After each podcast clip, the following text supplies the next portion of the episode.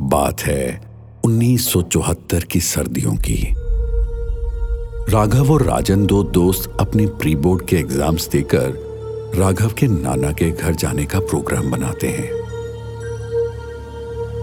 नाना का घर दिल्ली से कोसों दूर, भरतपुर से आगे, ब्याना नाम का गाँव, जो राजस्थान में स्थित है। वहाँ उन दिनों केवल रेल या बस से ही पहुँचा जा सकता था।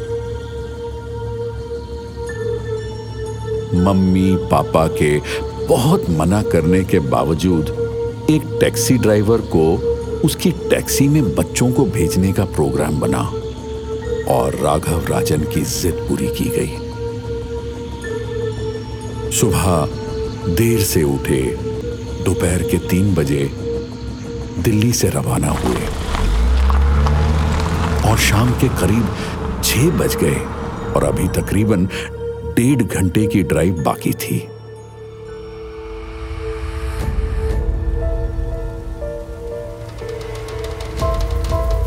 रास्ते में ऐसा लगा कि ड्राइवर कुछ बात नहीं कर रहा और इनकी बातों पर सिर्फ़ मुस्कुरा देता।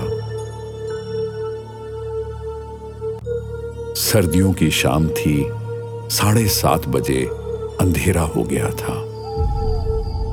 नाना का घर गाँव से हटकर कच्ची पहाड़ी के नीचे एक छोटी सी गली से गुजरते हुए गाँव के आखिर में जाकर अलग हटकर था।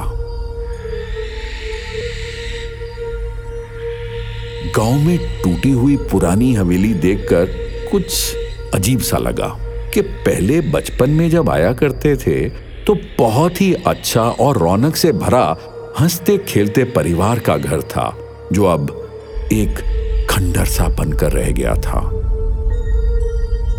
और उस पर पहुँचने पर पता लगा कि नाना को अचानक जयपुर जाना पड़ गया है और उस वजह से वो दूर की एक झुग्गी में अपनी हवेली की चाबी छोड़ गए थे। उनके वहाँ पहुँचने पर वो झुग्गी वाला, वो आदमी बड़ी बड़ी मूछे और मोटी आँखों वाला उनके पास भागता हुआ आया।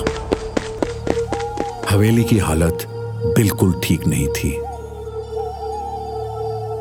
कहने को हवेली थी, सिर्फ़ दो कमरे का मकान, जिसकी दीवारें लगभग गिर सी रही थी और सामने एक बैठक।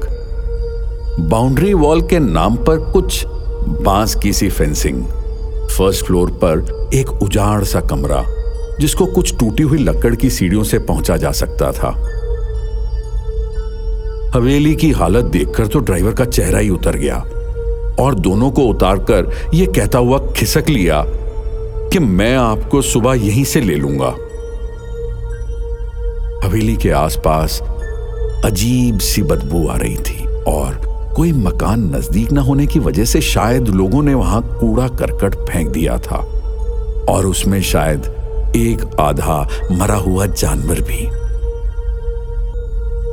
खैर देर हो चली थी।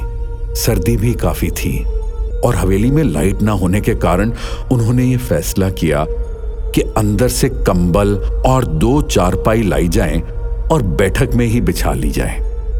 बस एक रात की तो बात है।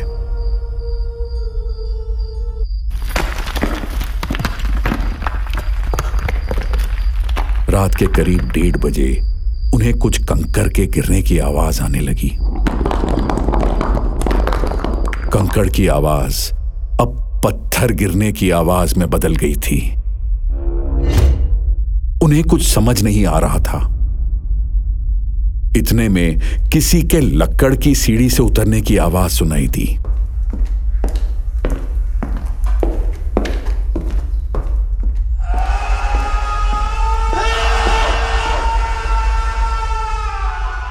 हँसी शोर, दर्द से चिल्लाने की आवाज़ें अपने कानों पे विश्वास नहीं हो रहा था।